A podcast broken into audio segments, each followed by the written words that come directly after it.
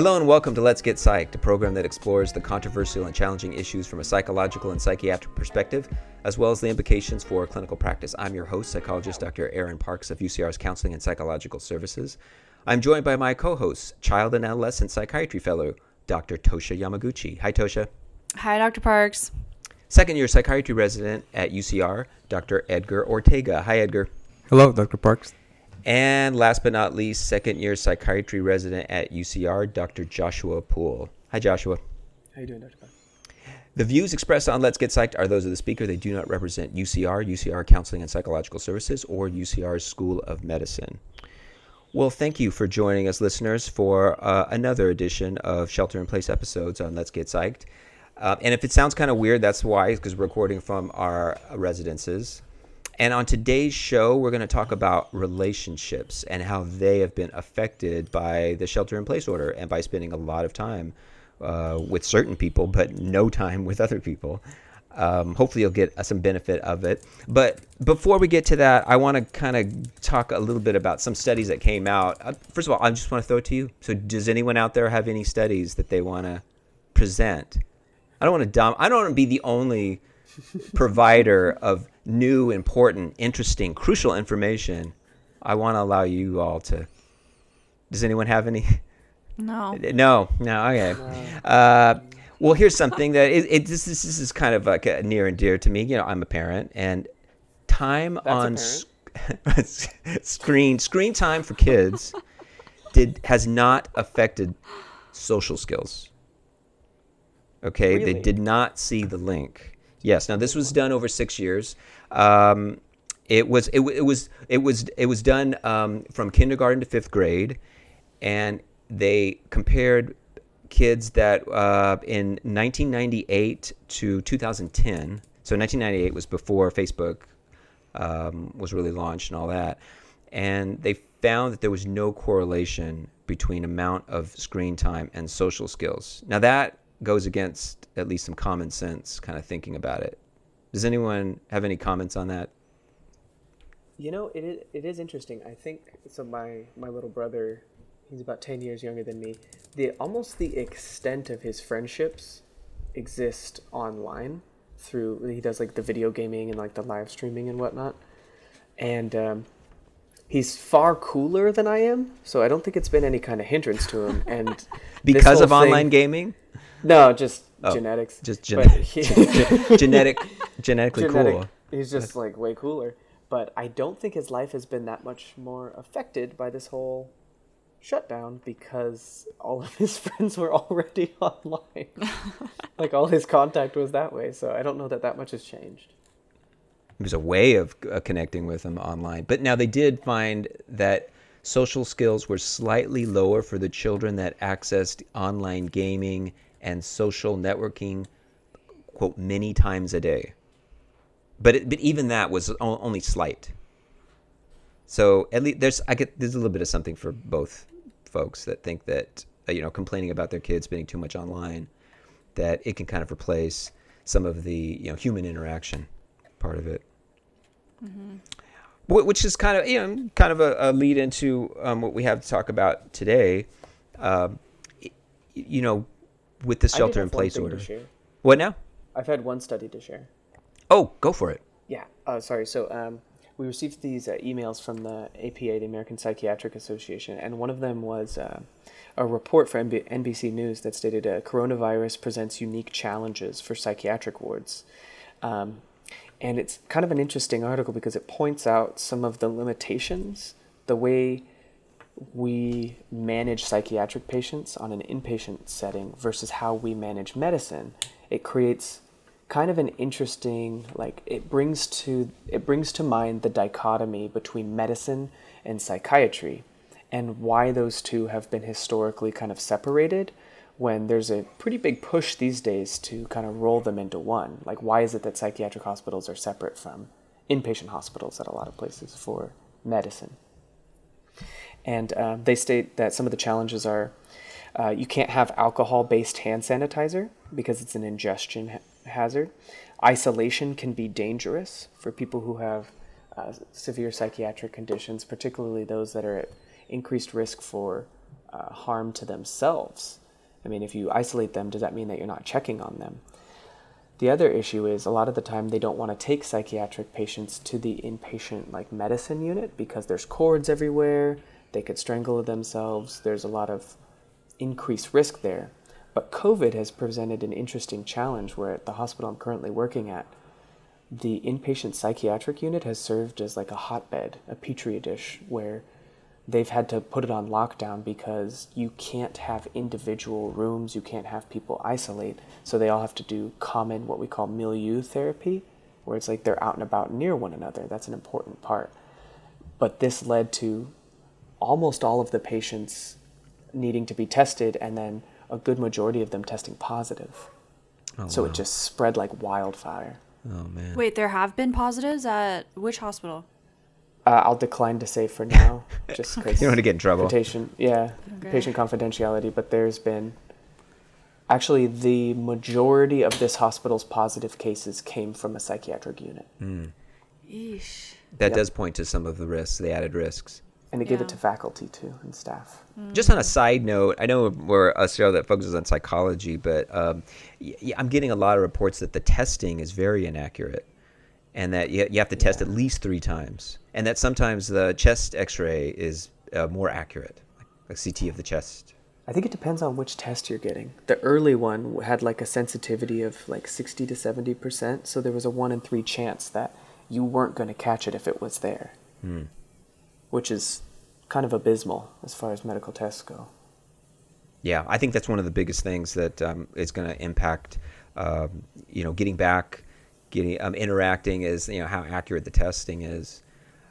Uh, but in the meantime, we have you shelter in place, and we make do, and that's what hopefully this show can help with, and and just uh, at least bring some light to about relationships during this shelter in place order. So, uh, first of all, I you know I'm going to be the downer in saying that historically and according to studies the more that there is there's a stressful situation and there's a lot of time with um, uh, being together in one location that domestic violence goes up or intimate partner violence goes up. There was a study in 2016 uh, after the great recession analyzing what happened and uh, just the kind of double whammy of the financial situation unemployment um, and that, just the stress and, sp- and spending time together led to more domestic violence, but also child abuse. You know, we're, we're probably going to focus more a little bit more on adult relationships, but child abuse also goes up. Uh, and one of the reasons is because, um, you know, when, when kids they're not going to school, and um, kids are at an inherent, you know, power differential. They're um, isolated. They don't get regular interaction from other folks that are mandated reporters, like teachers and things like that. And so, um, long amounts of time and so they're at greater risk, unfortunately. So, but okay, so I, that, that that's the, the the low point of That's of a the show. huge bummer. Yeah, it's terrible. No, it's terrible. And so it just you know just also says something that affects my practice where I'm going to ask a few more questions about things like domestic violence or if, if if people have kids about how that's going, just to kind of make sure you know that there that we can kind of help with the, some of the stress level. It brings up an interesting question, though, that like those rates go up when more people are at home. Does that just mean that that the only thing keeping a lot of patient, patients or parents from hitting their kids is the fact that the kids are near them? Yeah, and that, that if you just increase time, then it would just go up because It would just the, yeah, that's right. deep. Yeah, no, I, I Well, did think about that. Also, yeah, stress levels Yeah. too. Like, right. yeah, right now Yeah. it's a stressful time for everybody. So, That's my take on the research. That it did have it. The actual stress, the environmental stressors, did impact it, so it increased it. Yeah, Hmm. it wasn't just time, although time was a factor. Just having more time and just the isolation. There, oh, there was a really depressing study. If, if you just want to go a little deeper in this, um, eh, from Africa about how um, i- i- domestic violence, child abuse, teen pregnancy um, just increased tremendously from Ebola quarantining. And again, there was like a long periods of time where people weren't interacting with, you know, going to school, kids weren't going to school, and things like that. and um, it was a very depressing study. You know, speaking about pregnancy rate, actually, I was looking into this for this episode, and everything that I was looking at was talking about how uh, family planning is um, taking like a step back and people are considering well uh, or i guess it's more that families are just considering holding off on getting pregnant right now mm. because of money concerns you know so many people unemployed right now um, sure. safety concerns you know like health risks um, so i was i was expecting more people to be getting pregnant right now but i guess um, for those other reasons, people are actually asking for more birth control right now. Mm. I expected that the same. Sense. Also, expecting that you're spending more time with your significant other and have more time to make babies, but on the other side, it's the stress, the financial problems, and also right. Uh, unexpected to be increased just because uh, in since the Great Recession around 20, 2007 2008, the you, you know the it, the birth rates were really dropping to I think about 15% from what I remember I read. So we go along the line and then considering that, that women are, you know, and, and, and couples in general are taking more time to start their families and having the smaller families, I think if you factor everything in with the stress, it's probably, yeah, not going to increase. That was always was, the thought about uh, blackouts. Like when there, when there would be no power then there's only thing to do is just sleep, eh, you know, have sex with your partner, and then pregnancy would go up. That was always the thought. I'm not sure if that was mm. true or not. I'm sorry. Yeah, what were you gonna say? Tosha one of the things I was looking at was I was reading this um, story from Time, I think it was, and they talked to this biological anthropologist uh, by the name of Fisher who works at the Kinsey Institute, and she was hypothesizing that speakeasies could potentially emerge where people would meet up for physical contact, like instead of, you know, liquor, oh they're getting physical God. contact. They're meeting I up bet that's true. For, some co- for that some sort contraband of contact, yeah. under the table contact. I am sure that's true. They're underground parties. Yeah. I'm 100% yeah. sure that's well, true. Well, there's underground religious meetings. Yeah, and some not so underground too. Right. Right. Yeah. yeah, whenever there's prohibition, people find ways to go around that, right? Historically. Yeah. Yeah, totally. Interesting. Along the bootlegger line, I just heard from one of my colleagues today who would not disclose which one of their friends this was, but one of their friends is works in sort of a production plant, and they're manufacturing unregulated hand sanitizer and selling it to Ooh. the U.S. Army and hospitals. Oh no! See, that's a problem. It, that because there's such a bootlegging hand sanitizer, unregulated hand sanitizing is a real problem. No, it's just I think that just problem. everything's trying to be produced without oversight and regulation because there's a rush to bring it out there, which I believe is part of the problem on testing.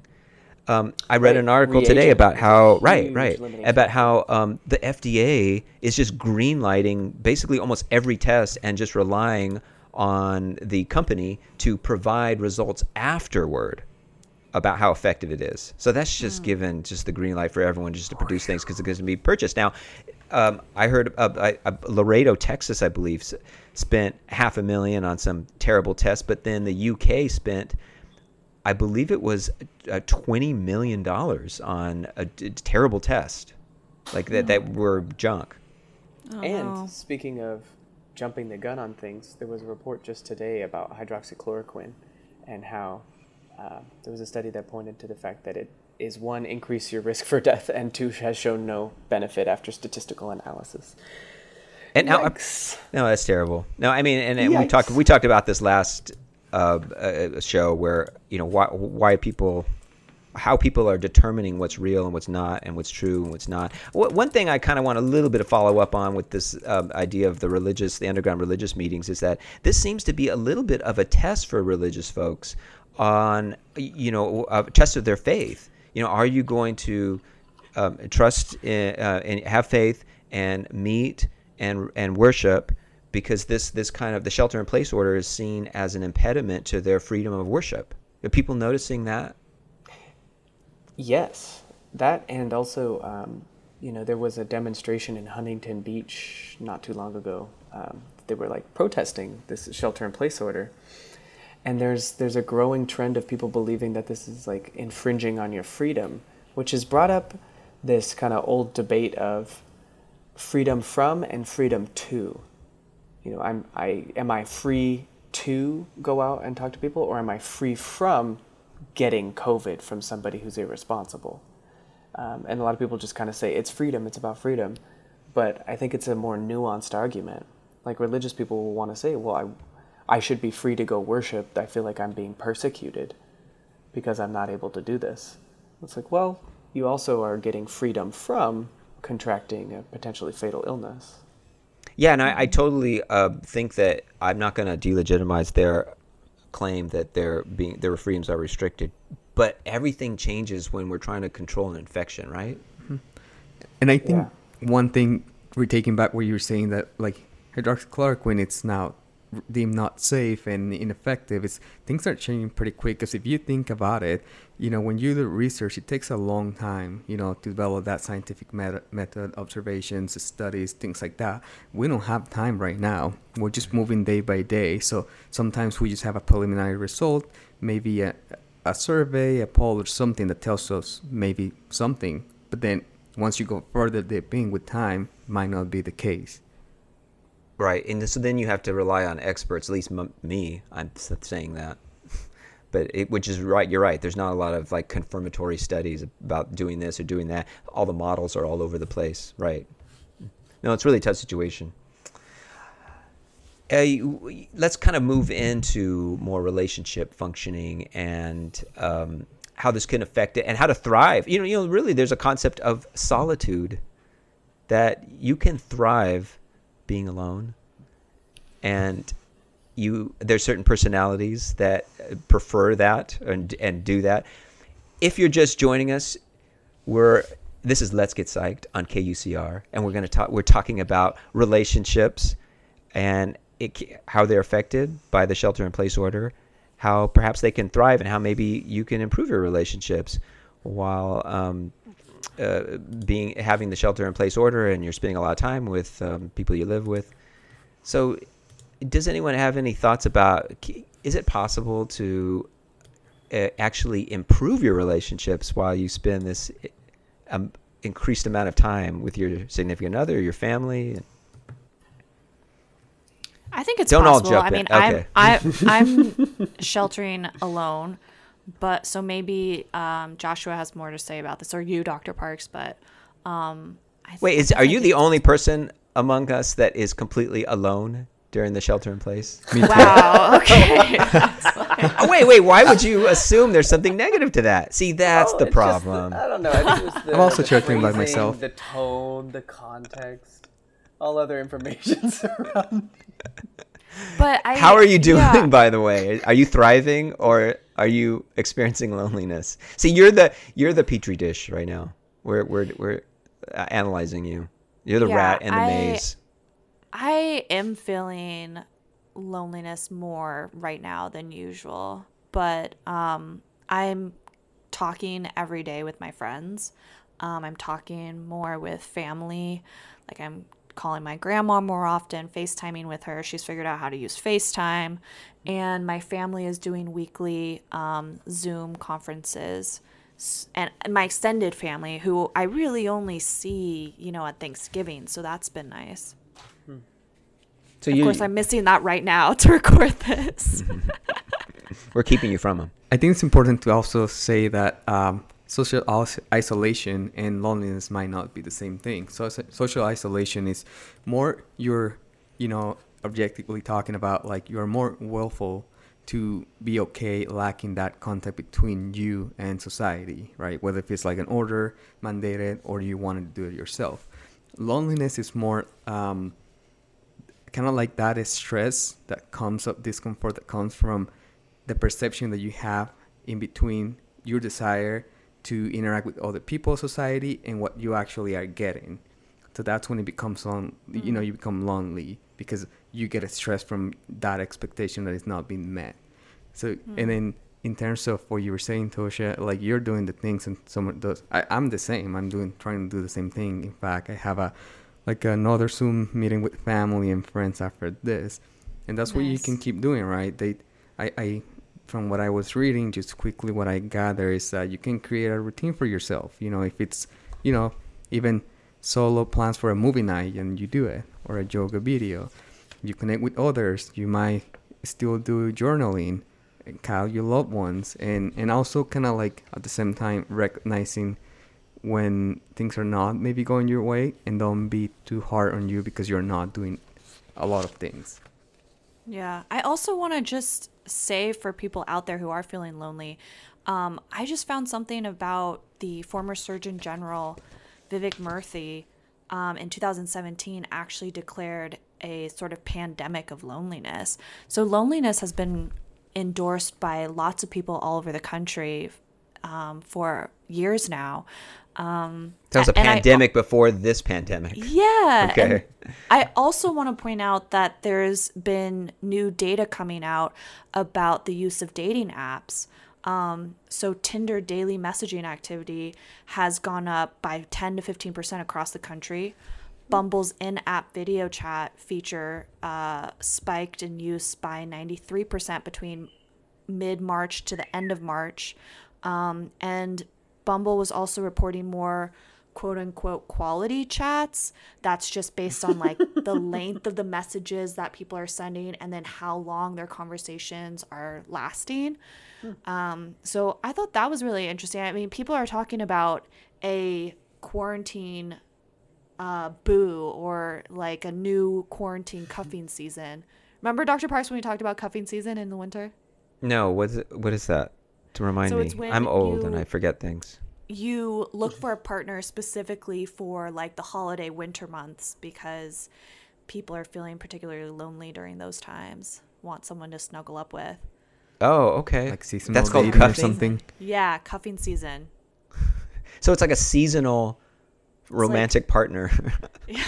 that yes yes that doesn't yes. sound very good the way I put It's it. an though. expiration date or something like that. Cuffing sounds so much more appealing. yeah but on the other side of things remember that um, biological anthropologist fisher that i was talking about at the kinsey institute she also predicts that there's going to be a spike in weddings because this quarantine this sort of like online dating might actually lengthen the courting period which research shows leads to more stable marriages Wow.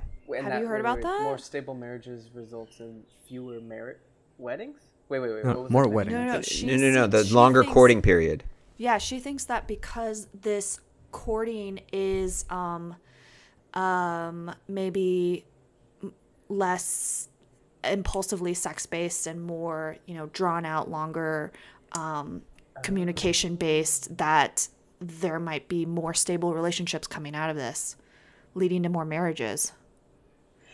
That makes sense. Like having more meaningful connections, like what you're saying about the apps and how the chats have, like the conversations have gone up and things yeah. like that. In that Time article that that I was talking to you guys about, um, there was a doctor in New York City who actually said that she feels that this online dating, this virtual, specifically virtual online dating, um, meaning like the video chats, has been able to give her a quicker look into someone um, that she's initially dating just through one seeing their living space um, and then two interacting with them um, you know via video is more of a litmus test for uh, in-person chemistry than just texting Oh. Well, so there's positives. There's potential positives.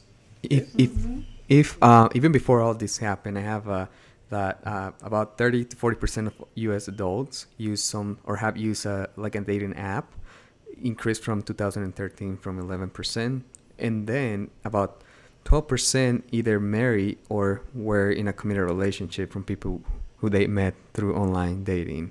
It also went up from 2013 from 3 percent to 12 percent. So it might Wow. be even more. Or, or wait or that's like- from 2013 no, this is from 2019 October, but the trend was from 2013 to 2009, the end of 2019. So in Okay, six that makes years, it went up from three Right. to twelve percent. Right. Wow. So I saw something now, similar. Yeah. In 2019, a Stanford study reported that couples are more likely now to form a relationship through online dating than any other avenue. So what do you? How do you? I, How do saw you? similar stuff. So do you, do you feel that that's because people are getting more? It's becoming more part of the culture, and this is just Yeah. how you. Okay. I think the apps have just made it more mainstream. So Remember now how the fo- stigmatized it used to be? Like people didn't Right. want to tell their friends, like, "Oh, I met him online" or something. You've it's still kind of was the extent stigmatized of a little bit, yeah, but less so, a lot less so. especially now. Now, if you do, it's completely normal. Well, I just gotta say this. I don't know if my brother will get mad at me, but he is engaged to his fiance that he met through a dating like app. Yeah, I think a lot of people are getting married from relationships that they uh, formed through apps. I, I will say just personally, not not the app topic, but the the increase in like weddings and whatnot. Um, my fiance and I have basically been dragging our feet on like setting a date, doing any kind of planning or whatever, and it took quarantine for us to sit down and be like, okay, what are we gonna do? So now do? it's hit home, right? And now we're like, okay, we're going to submit a request for a venue at the worst possible time. Oh my gosh. well, that's a very there's- positive you know, note from quarantining. Up in the air whether or not any because we're looking at you know I don't know how, maybe next year, but it's it's up in the air whether or not you know travel will be open, whether or not venues will be open.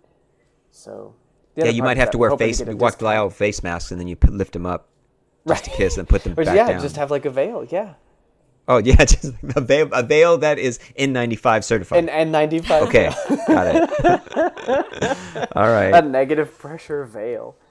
My dad was like, "You guys should just have a Zoom wedding." oh which- man. I don't know. I've heard that's being done. Yeah, I've heard that too. Well, I mean, um, you know, uh, l- let me just kind of say something. You know, as far as like, you know, what could ha- you? you I want to pick up the loneliness aspect of it. There's a, a lot of research about how loneliness is connected with depression, or could lead to depression. Um, this is a um, from Psychology and Aging in 2010. Um, but this is a kind of kind of a little bit depressing part of it that social support uh, did not seem to have an impact on uh, people's sense of loneliness, and it wasn't wasn't a very strong predictor of changes in depression. That's surprising. Yeah. That flies in the face of a, a lot of. You know, and then just the, yeah, right. There is there's there are studies that show the uh, otherwise, but it kind of depends on the type of social support Right. that you get, or that you, uh, or, and or if it's perceived. I, yeah, okay, that makes sense. You know, and some, you know, and sometimes you know, if you have a, a pre-existing condition, which a lot of these folks and the study did, then um, you know, a lot of the, a lot of times, you know, just adding some so- social support is not gonna not gonna quite get you there.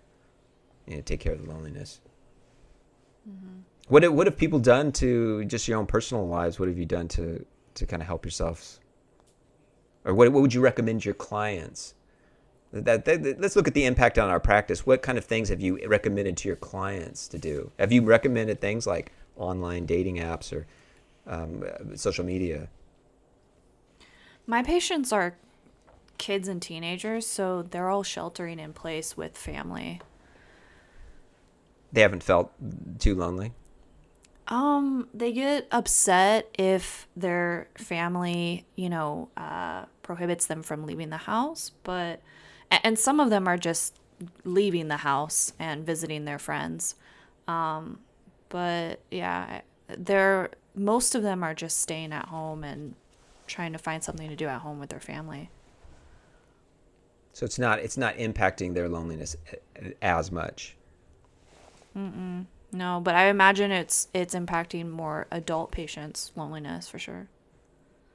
Yeah, I definitely have some clients that um, they're kind of stuck with roommates they don't like, and they had spent a lot of time out and about, but now they're stuck with the roommates they don't like. So it's been pretty challenging. Yeah. I hear I hear the same thing: more anxiety, more depression, less sleep. Almost every day from every patient that I, I talk to. Um, things that I recommend usually is just to stay active physically and mentally. I mean that varies for different people. Things that you can do at home. Um, if it's safe to go outside, you know, on your own, not in big groups, carefully with a mask, you can try to do it. Of course, not breaking rules or anything. And also just pick up a hobby or do other things. Keep communication with all the people. Those are good recommendations. Yeah, I believe you can exercise outside. Um, you know, as long as um, yeah, you take you take pre- precautions. And, and, and, and I was thinking on that because I wanted to go bike riding. I haven't done that in a while, and I have time to do it. But I remember I was that was like two weekends ago. I was on my way down to get my bike, and somebody asked me, "Oh, are we allowed to do that?"